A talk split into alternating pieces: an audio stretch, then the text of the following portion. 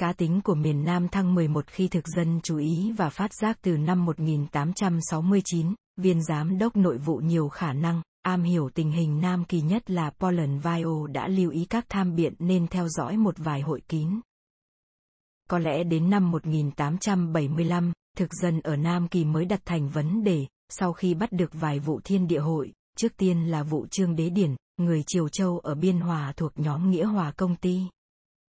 Lại còn người Triều Châu tên là Hứa Thanh ở chợ lớn cũng xa lưới. Sau khi phối kiểm, thực dân thấy rằng ở Hà Tiên, bên kia biên giới cao miên cũng thiên địa hội. Nếu chỉ là người Huê Kiều thì không đáng ngại, nhưng hoạt động của hội kín lại mang tính chất tránh trị. Từ mấy năm qua, một nhân vật tên là Kim, tục danh là Quản Kim hoặc Ngô Quan Kim hoạt động giáo giết chống Pháp, đang cư ngụ ở Măng Thít.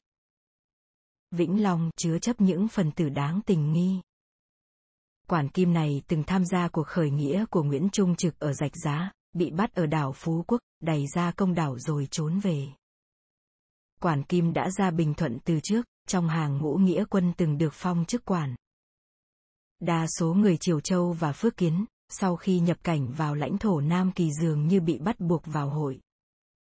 Vùng Sa Đéc, Vĩnh Long, Trà Vinh và khu vực hai bờ sông Hậu đặt dưới quyền của một nhân vật quan trọng mang biệt danh là Hồng Bằng Phi, thường cư ngụ tại Sa Đéc. Các chủ tỉnh được lệnh theo dõi hội kín và dùng biện pháp cứng rắn để đối phó. Chủ tỉnh chợ lớn cho biết là có hai ông bang, thuộc bang Triều Châu đã xin yết kiến để tố cáo một lãnh tụ thiên địa hội tên Siêu Sen. Sau đổi là Siêu Hen đang hoạt động tại chợ lớn, cưỡng bách giới Huê Kiều ở địa phương phải gia nhập. Trong tình trạng dọ dẫm, thực dân cố gắng khai thác các nguồn tin. Theo ý kiến và tài liệu của Emil Puech, chủ tỉnh Hà Tiên, đã từng ở Long Xuyên dẹp cuộc khởi nghĩa bảy thưa thì thiên địa hội đã có mặt trước khi người Pháp chiếm ba tỉnh miền Tây. Các hội viên họp thành đảng cướp khá mạnh, hoành hàn hát về ủng biển Vịnh Siêm La, hệ thống bao gồm đường hàng hải từ Hương Cảng, Cù Lao Hải Nam, Tân Gia Ba, Siêm, Cần Giọt, Campos, Rạch Giá, Sài Gòn, Hà Tiên. Hàng năm họ tụ họp để cúng tổ vào ngày 25 tháng riêng âm lịch. Lễ cúng diễn ra vào lúc đầu canh ba. Theo lời bọn dọ thám kể lại thì người cầm quyền lớn nhất là Lão Kiếm, từng bị xử chặt đứt tay trái về tội ăn cướp từ hồi 30 năm trước. Bọn tay em ứa cổ ượng chừng 25 người.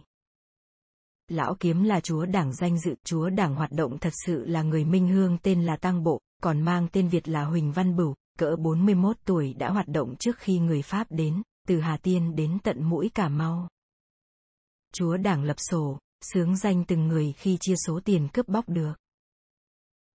Ai tống tiền để làm ăn thì dịp này có thể mượn trước của ngân quỹ chung, với tiền lời ba phân mỗi tháng, năm sau, họ đem tới trả, kẻ vắng mặt luôn luôn có nhờ một người khác trả dùm.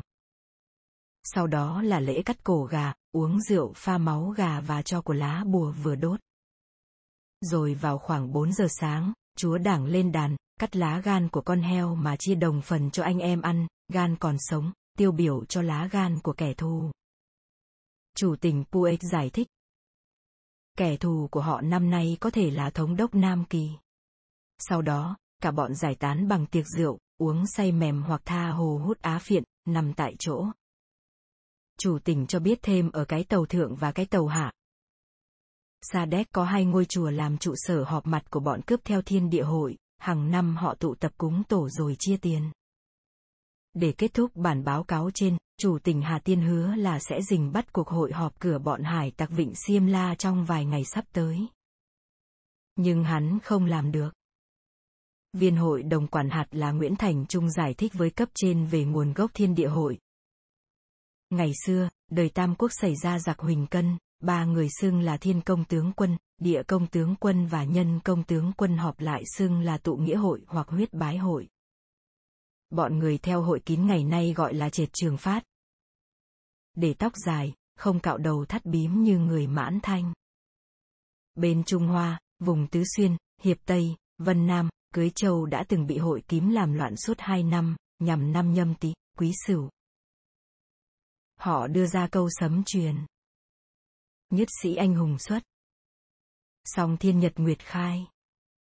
Và câu thiên khia ư tý. Địa tịch ư sửu. Đến đời vua Hàm Phong, ở tỉnh Quảng Đông, dân Triều Châu rủ nhau lập hội kín, một số người phỏng theo tổ chức của hội mà lập đảng cướp biển, gọi là giặc tàu ô. Hai tướng cướp tàu ô nổi danh là Cao Bằng Phi và Huỳnh Quốc Lập kiểm soát con đường biển từ Huế vô tới Campos.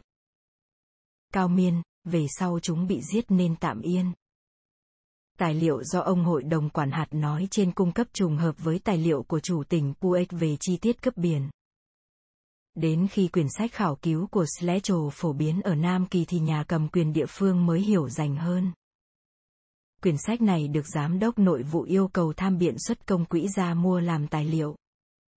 Sách biên soạn với những tài liệu do nhà cầm quyền thực dân ở Hà Lan siêu tầm, sau khi phát giác những hoạt động của thiên địa hội của Hoa Kiều ở Nam Dương.